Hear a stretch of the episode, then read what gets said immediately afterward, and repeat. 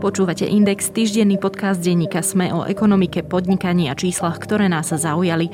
Moje meno je Nikola Šulíková Bajánová a v tejto epizóde sa pozrieme na silu a význam sankcií voči Rusku, ktoré sa už približne dekádu na tento moment pripravovalo aj ekonomicky. Podcast Index vám prináša spoločnosť EUI, ktorá poskytuje komplexné služby v oblasti auditu, daní, právneho, transakčného a podnikového poradenstva. Jednou z priorít EY je podpora slovenského podnikateľského prostredia, a to je prostredníctvom súťaže EY Podnikateľ roka. Viac sa dozviete na webe ey.com/sk.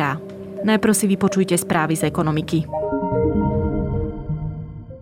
Nemecký kancelár Olaf Scholz vyhlásil, že až do odvolania pozastavuje schvaľovací proces pre nový plynovod Nord Stream 2. Tento projekt je pre nemeckú energetiku zásadný a je tiež naviazaný na jeho politickú stranu SPD. Napriek tomu Scholz povedal, že plynovod plánuje vyhlásiť za hrozbu pre Nemecko. Ak sa povoľovací proces zastaví, Gazprom bude svoje záväzky voči európskym odberateľom schopný plniť iba vtedy, ak bude plyn naďalej prepravovať cez Ukrajinu, a teda aj Slovensko. Oveľa viac vyťažená by tak mohla byť celá tranzitná sústava Slovenska, cez ktorú v súčasnosti tečie len 25 miliónov kubických metrov plynu denne, teda približne 1/10 celkovej kapacity. Akcie bank v eurozóne vo štvrtok klesli po tom, čo ruské sily začali rozsiahlu inváziu na Ukrajinu a predstavitelia Európskej únie oznámili, že uvalia na Rusko nové sankcie. Index bank v eurozóne prežíval najhorší deň od krachu trhu po vypuknutí pandémie ochorenia COVID-19 v marci 2020, pričom do 13:40 stredoeurópskeho času klesol až o 8,6%, čím vymazal všetky svoje zisky za rok 2022. Pre obavy od dodávky energií do Európy prudko rastú ceny zemného plynu a ropy. Ropa Brent prelomila psychologickú hranicu $100 za barel a okolo štvrtkového obeda jej cena presiahla $104. Najdrahšia je tak od roku 2014, preto možno očakávať ďalšie zvýšenie cien benzínu a nafty na našich čerpacích staniciach. Európske ceny zemného plynu rastú o viac ako štvrtinu a dosiahli vo štvrtok na obed hodnotu €117 za megawatt hodinu. Ráno bolo zdražovanie plynu najsilnejšie, až o 41%. Slovensko má v súčasnosti dostatočné zásoby plynu, ropy a jadrového paliva, povedal to v stredu po rokovaní vlády minister hospodárstva Richard Sulík. Rezort hospodárstva už podľa ministra zvažuje riešenia na nadchádzajúce obdobie, keď by sa mali zásobníky začať pripravovať na ďalšie vykurovacie obdobie. Pokiaľ by došlo k prerušeniu dodávok ropy, má Slovensko zásoby na 90 dní a podľa Sulíka je možné dopraviť na Slovensko ropu aj cez južný ropovod Adria. Rovnako majú slovenské elektrárne v súčasnosti dostatok jadrového paliva pre atómové elektrárne a podnikajú kroky, aby sa zásoby paliva ešte zvýšili. Rezort hospodárstva má podľa ministra pripravený scenár pre prípad prerušenia dodávok surovín z Ruskej federácie, no aktuálne podľa neho žiadne výpadky nehrozia. Inflácia v eurozóne sa na začiatku roka zrýchlila a dostala sa na nový rekord, uviedol Európsky štatistický úrad Eurostat. Index spotrebiteľských cien v eurozóne v januári medziročne stúpol o 5,1% po zvýšení o 5% v predchádzajúcom mesiaci, potvrdil Eurostat svoj rýchly odhad z 2. februára. Inflácia v regióne sa dostala na najvyššiu úroveň od zavedenia eura v roku 1999. Podnikáte férovo, prinášate inovatívne riešenia a inšpirujete okolie? Nominujte sa na ocenenie Via Bona Slovakia, ktoré už 22 rokov zviditeľňuje príklady zodpovedného podnikania a firemnej filantropie. Ukážte, že aj váš biznis prináša viac. Zelené riešenia, podporu komunít, inklúziu a diverzitu či sociálne inovácie. Prihláste svoj projekt na www.viabona.sk. Partnerom ocenenia Via Bona Slovakia je aj spoločnosť EY. Keď po anexii Krymu uvalili v roku 2014 Spojené štáty a Európska únia sankcie na Rusko, rubeľ voči doláru oslabil o 50%, 3 roky sa krajina zmietala vo vysokej inflácii, ekonomickej recesii a znížených investičných ratingoch. Sankcie sú tu na to, aby sa ekonomickou cestou nastolil mier, bezpečnosť a potrestali tí, ktorí porušujú medzinárodné právo, ľudské práva a ohrozujú bezpečnosť. Všetko toto ale malo aj iný efekt, a to ten, že sa prezident Vladimír Putin rozhodol štát dedolar militarizovať a ochrániť ho tak pred reakciou z budúcnosti. Dnes už je vojna a volanie po masívnych sankciách silnie. Nejaké už Západ, kam treba zarátať aj Japonsko a Austráliu, na Rusko uvalil a o ďalších sa neprestajne rokuje. Akú úlohu zohrajú, sa budem pýtať Sonie Muzikářovej, šéfky programu ekonomického vývoja a udržateľnosti organizácie Globsec. Dobrý deň. Dobrý deň, prajem, ďakujem veľmi pekne za pozvanie a trošku ma teda mrzí, že sme tu za týchto okolností. Sú to naozaj ťažké okolnosti. Asi veľa ľudí, ktorí sa ráno zobudili a chytili telefóny do rúk alebo počuli rádio, si presne povedali, že tak tento deň dúfali, že naozaj nenastane a je tu. Z toho, čo som povedala, už sa vieme zaktualizovať napríklad tým, že rúbeľ už dnes padá. Čo ešte z toho najpodstatnejšieho som vynechala? Čo by ste doplnili, keď sa bavíme vo všeobecnosti o sankciách? Áno, tak čo sa týka vývoja na trhoch, samozrejme akciové trhy tiež padajú, ceny energií, plynu idú raketovo hore.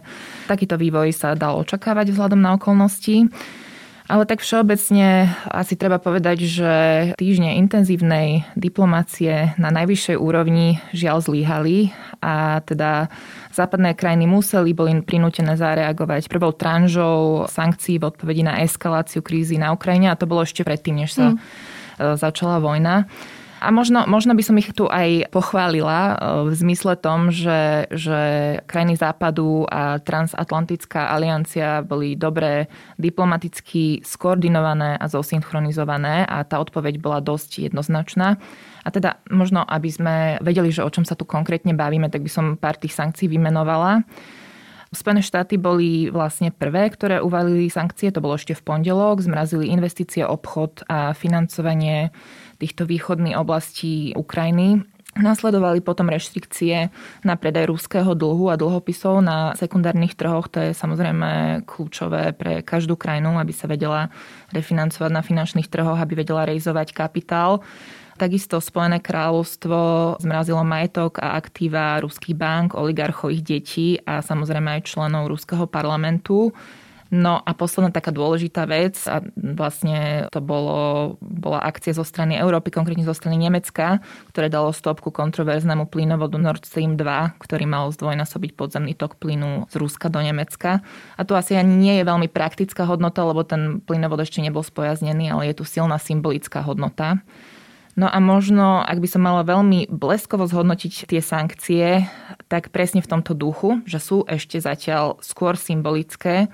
Mnohé nebudú mať ešte nejaký zásadný významný vplyv, keďže na jednu stranu už vopred ich subjekty prijali nejaké tie preventívne opatrenia. Aj Rusko sa na tento moment dosť dlho pripravovalo, takže ako ste načkrtli vo vašom úvode, ich magnitúda v tomto bode ešte nie je dostatočná ani adekvátna vzhľadom na vážnosť situácie. Ako ste povedali, bol to akt agresie voči nezávislému štátu, porušenie základných princípov medzinárodného práva, narušenie suverenity Ukrajiny. Takže dostaneme sa určite aj k tomu, ako sa Rusko na to pripravovalo.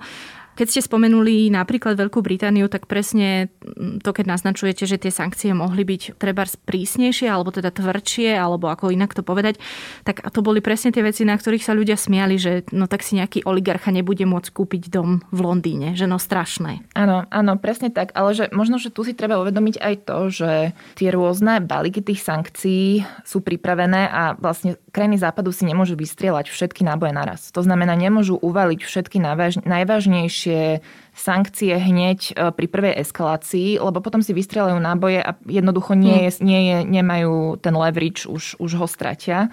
Takže krajiny Západu balansujú na tenkom ľade jednak správneho načasovania, správneho nataktovania týchto balíkov sankcií voči Rusku a takisto bojujú aj s ich komplexnosťou a so správnou kalibráciou, pretože globálne ekonomické oživenie po pandémii po 2 rokoch je stále veľmi krehké, veľmi fragilné a vlastne nechcú si streliť do kolena, lebo ekonomické sankcie sú dvojsečná zbraň. No práve to, že keď si nechcú streliť do kolena, tak veľmi často sa opakuje narratív, možno dnes už menej ako ešte pred tými 2 dňami, že sankcie škodia obom stranám. Ja len vytiahnem napríklad poslanca za Smer Mariana Kerryho, ktorý pred 2 dňami v TA3 rozprával presne tento názor, alebo ako to povedať. A ono naozaj je to tak, že tie sankcie sú dvojsečná zbraň, ale vždy niekoho zrania viac a niekoho menej. A treba povedať, že keď sa ešte nepozeráme na rovinu, ako sa Rusko pripravovalo po uvalení tých prvých sankcií v roku 2014,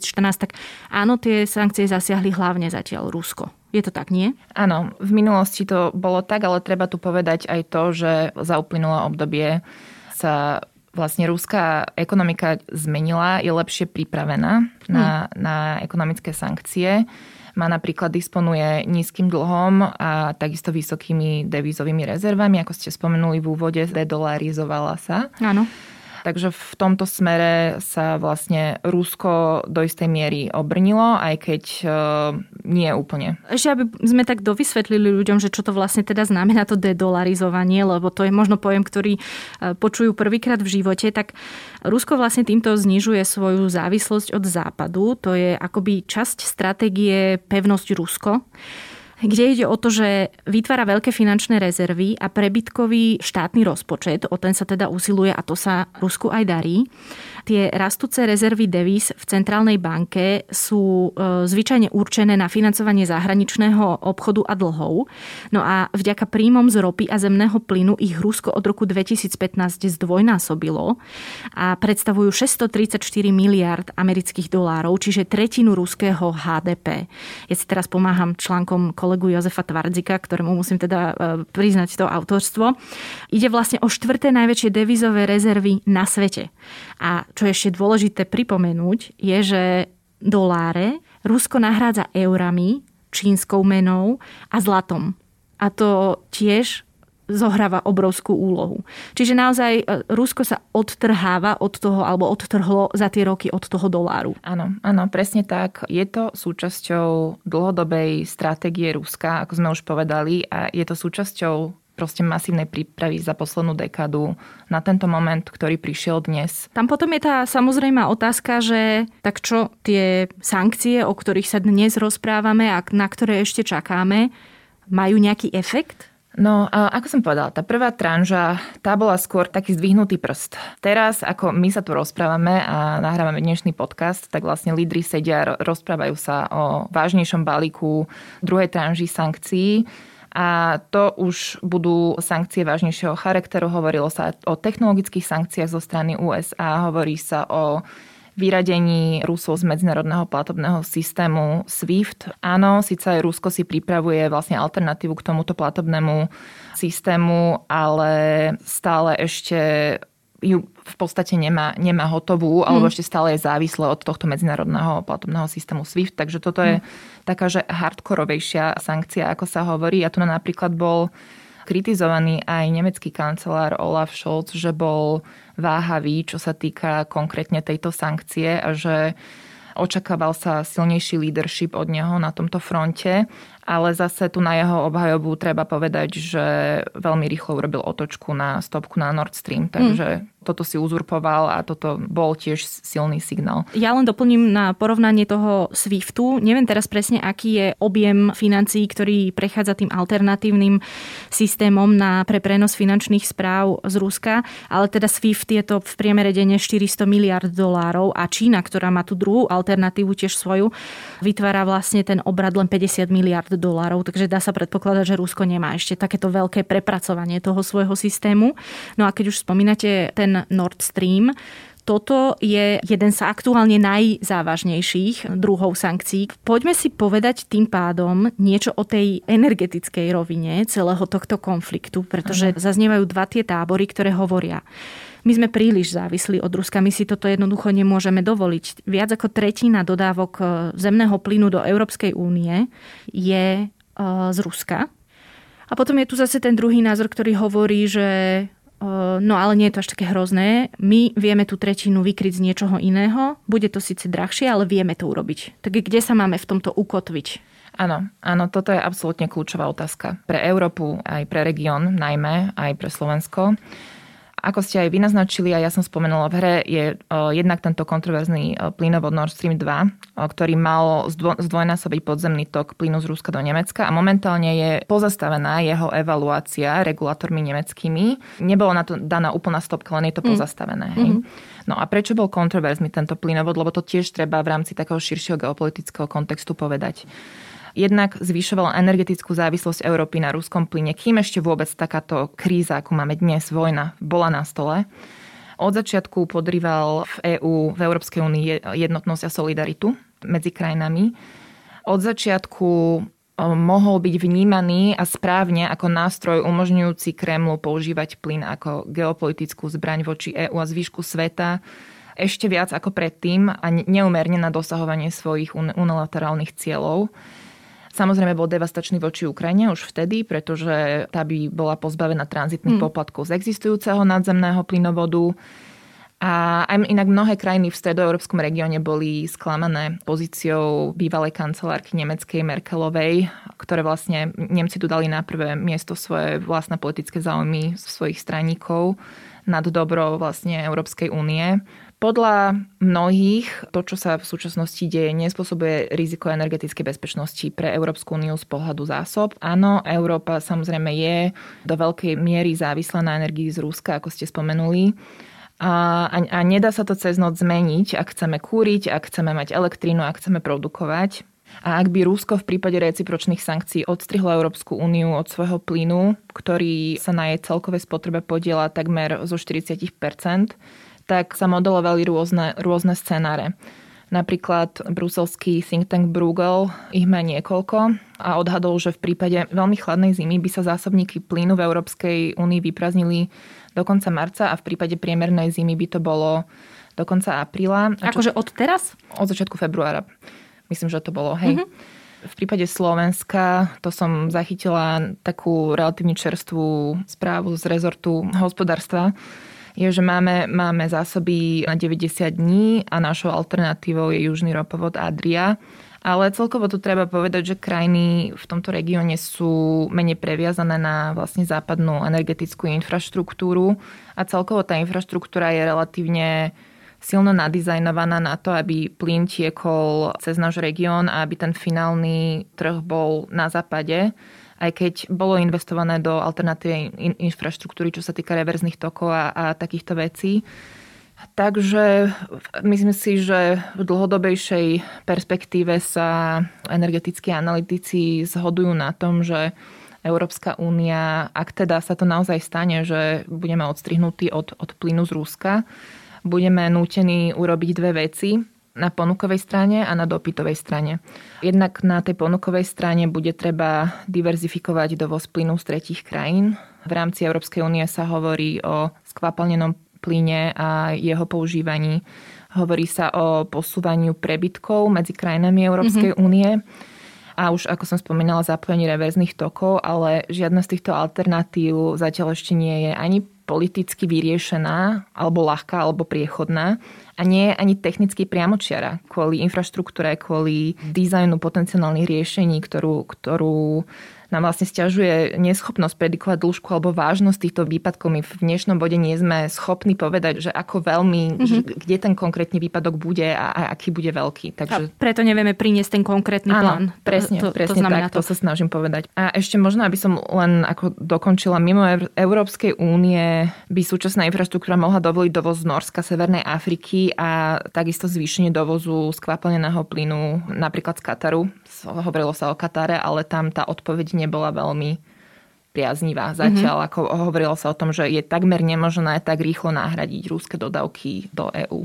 A treba aj povedať, že dnes, keď znovu stúpa cena ropy, treba z Brent $100 za barel, tak keby Rusko zastavilo svoj energetický vývoz, tak by z toho vlastne oni strádali. Oni by nepredávali to, čo im najlepšie zarába. Presne tak, oni vlastne tento svoj strategický vývoz tiež musia niekde na nejaké trhy umiestniť. Čiže zase áno, keby sme ich chceli potrestať, tak my môžeme povedať, že nebudeme kupovať, našli sme iné spôsoby, odkiaľ to budeme brať.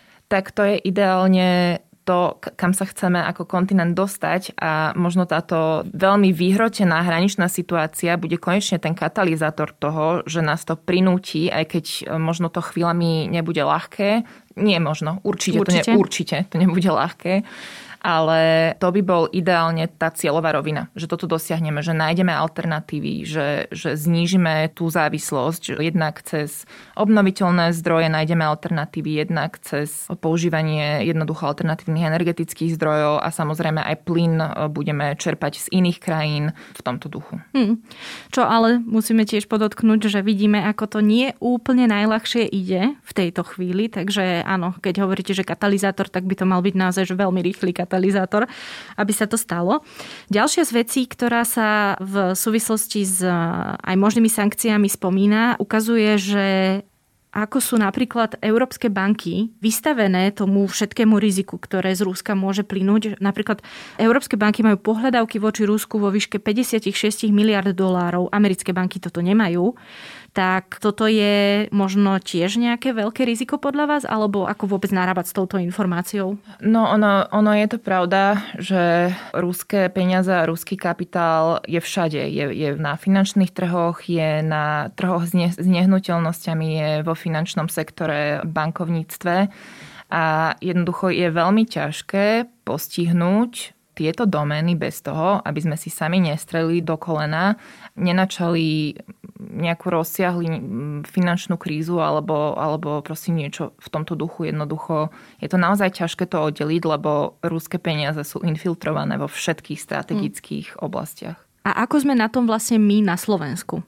Lebo my sme naozaj, že malý hráč, máme najväčší rozdiel medzi tým, koľko toho dovážame a koľko toho vyvážame do Ruska, že vlastne viac dovážame, ale tak to súvisí samozrejme presne aj s tými energiami, aby si človek vedel predstaviť, že my keď povieme, aký je objem v peniazoch toho, čo Rusko dovezie trebárs do Európy alebo na Slovensku, to sa naozaj odvíja od tých cien energií, že to nie je, že sem dováža miliardu, teraz budem hlúpa, ale nanukov, hej, a teraz, keď ich prestanú dovážať, tak klakne ekonomika, nie, tam ide naozaj o tie energie. Ale ten schodok máme najväčší, ak sa nemýlim, v Európskej únii. Každopádne, ako veľmi sme my závislí od toho Ruska. Hej, no ja si myslím, že vy ste to správne povedali v tom, že tie najvážnejšie dôsledky pre ekonomiku eurozóny a tým pádom pre Slovensko ako najotvorenejšiu ekonomiku, ktorá je priamo závislá na všetkých svojich obchodných partnerov, proste je tá vulnerabilita je cez dodávky zemného plynu. Bodka, to je non plus ultra, to je tá časť, cez ktorú by sme boli zasiahnutí najvážnejšie.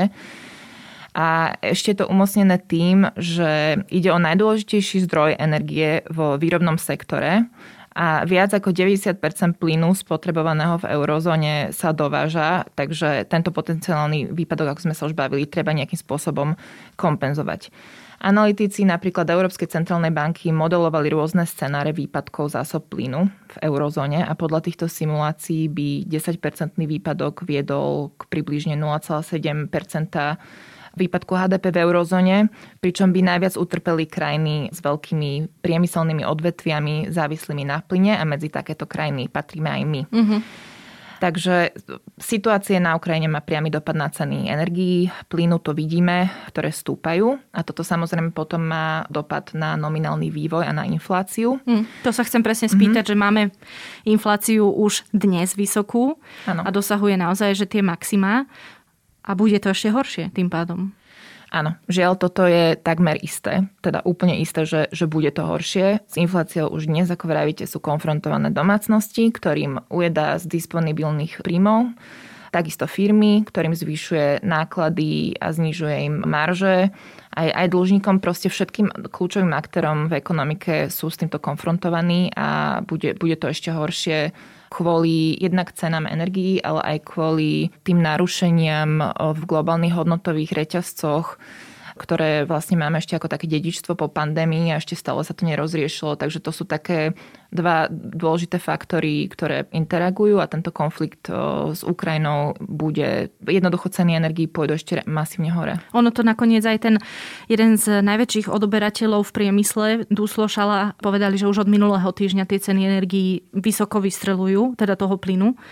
Položím ďalšiu otázku v súvislosti všeobecne so sankciami a svetom, tak už vidíme dlhodobo, že sa vytvára predsa len taký ten blok jeden a druhý. Vo svete máme tu Západ a máme tu Rusko s nejakými svojimi partnermi, aj keď lepšie by bolo asi povedať Čínu so svojimi partnermi.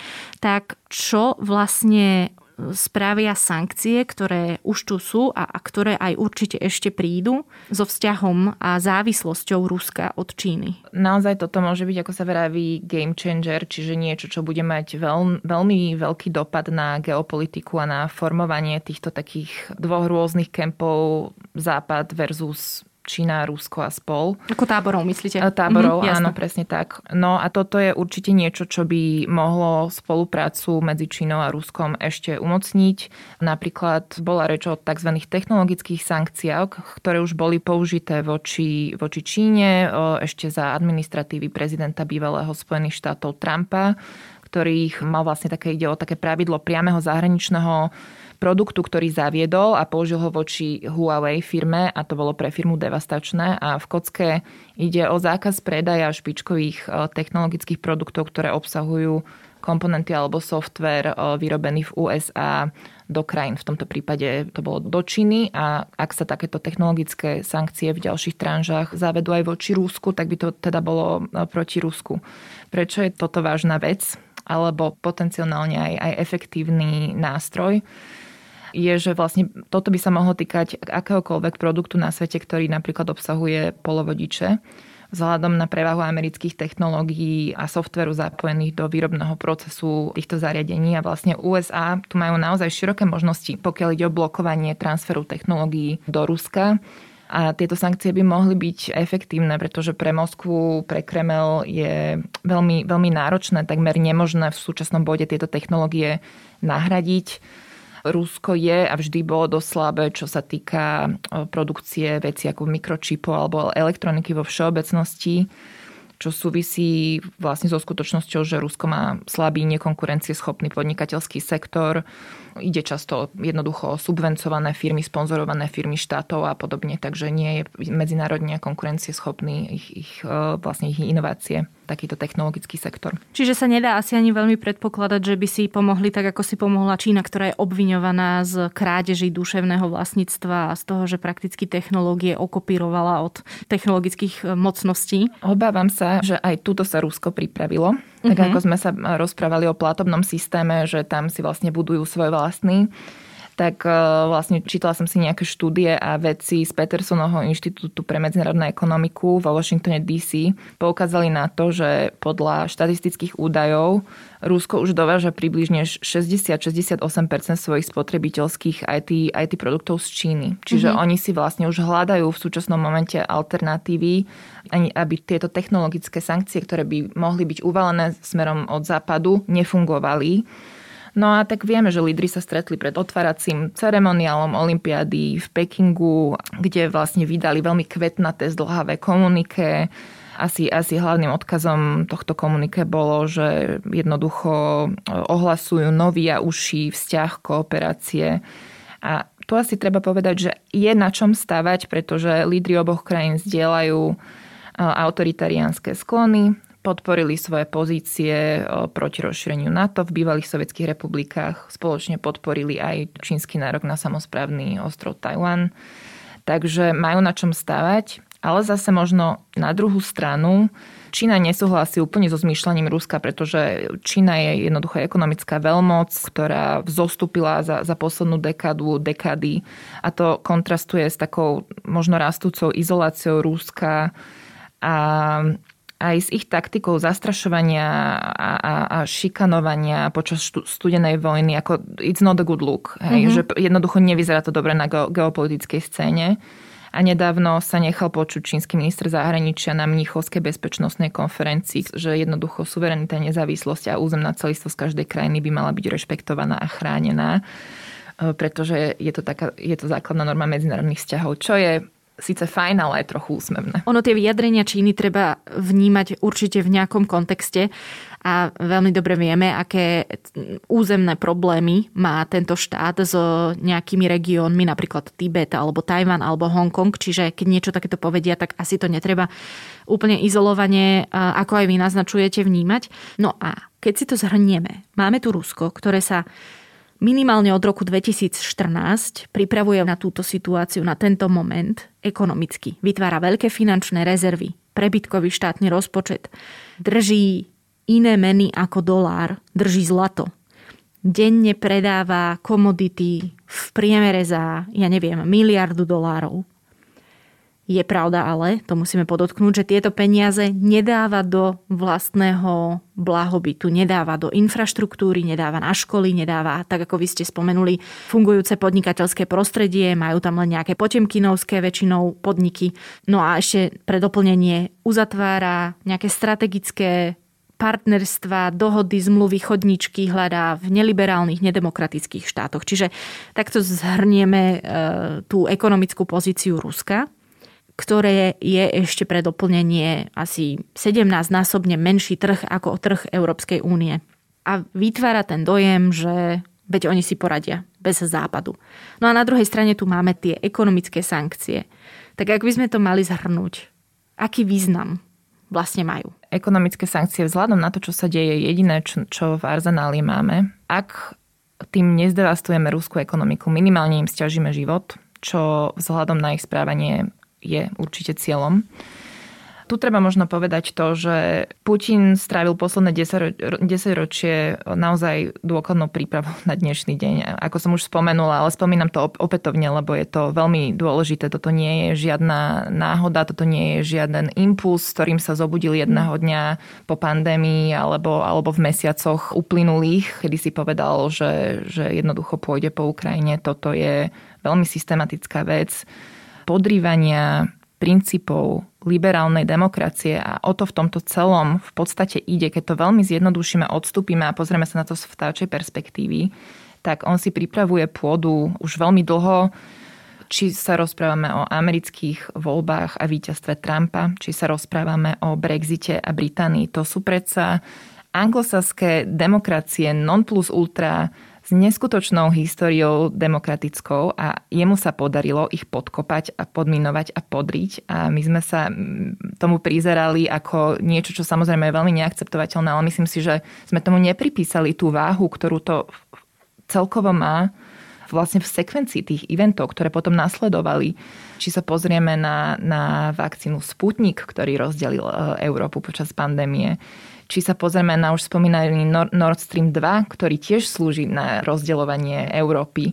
Vieme, že existujú trolie farmy presadzujúce ruské záujmy na sociálnych sieťach prostredníctvom dezinformácií. V tomto je veľmi umný. On jednoducho vedie hybridnú vojnu, odkedy vôbec si pamätáme, že začal vôbec operovať.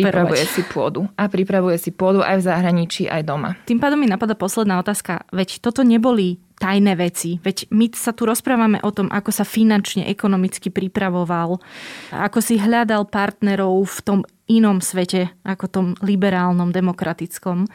Akože to sa naozaj nedalo nič robiť? Ja si myslím, že toto bude taký historický moment, že možno o 10 ročie, keď sa pozrieme nazad, že si to vlastne pospájame a že to bolo jednoducho taký strategický moment, ktorý nám trochu ušiel aj našim elitám, že jednoducho nám ušlo to, že Rusko si tu pripravovalo pôdu na niečo také, čo sa deje dnes a my sme to pokladali za relatívne nie úplne súvisiacu reťaz eventov, ktoré možno sú diskrétne, možno aj trochu spolu súvisia, ale nevyskladali sme si z toho tú mozaiku, ktorú sme si mali. Hovorí Sonia Muzikářová, šéfka programu ekonomického vývoja a udržateľnosti organizácie Globsec. Ďakujem za rozhovor. A ja ďakujem. Podcast Index vám prináša spoločnosť EY, ktorá poskytuje komplexné služby v oblasti auditu, daní, právneho, transakčného a podnikového poradenstva. Jednou z priorít EY je podpora slovenského podnikateľského prostredia a to je prostredníctvom súťaže EY Podnikateľ roka. Viac sa dozviete na webe ey.com/sk.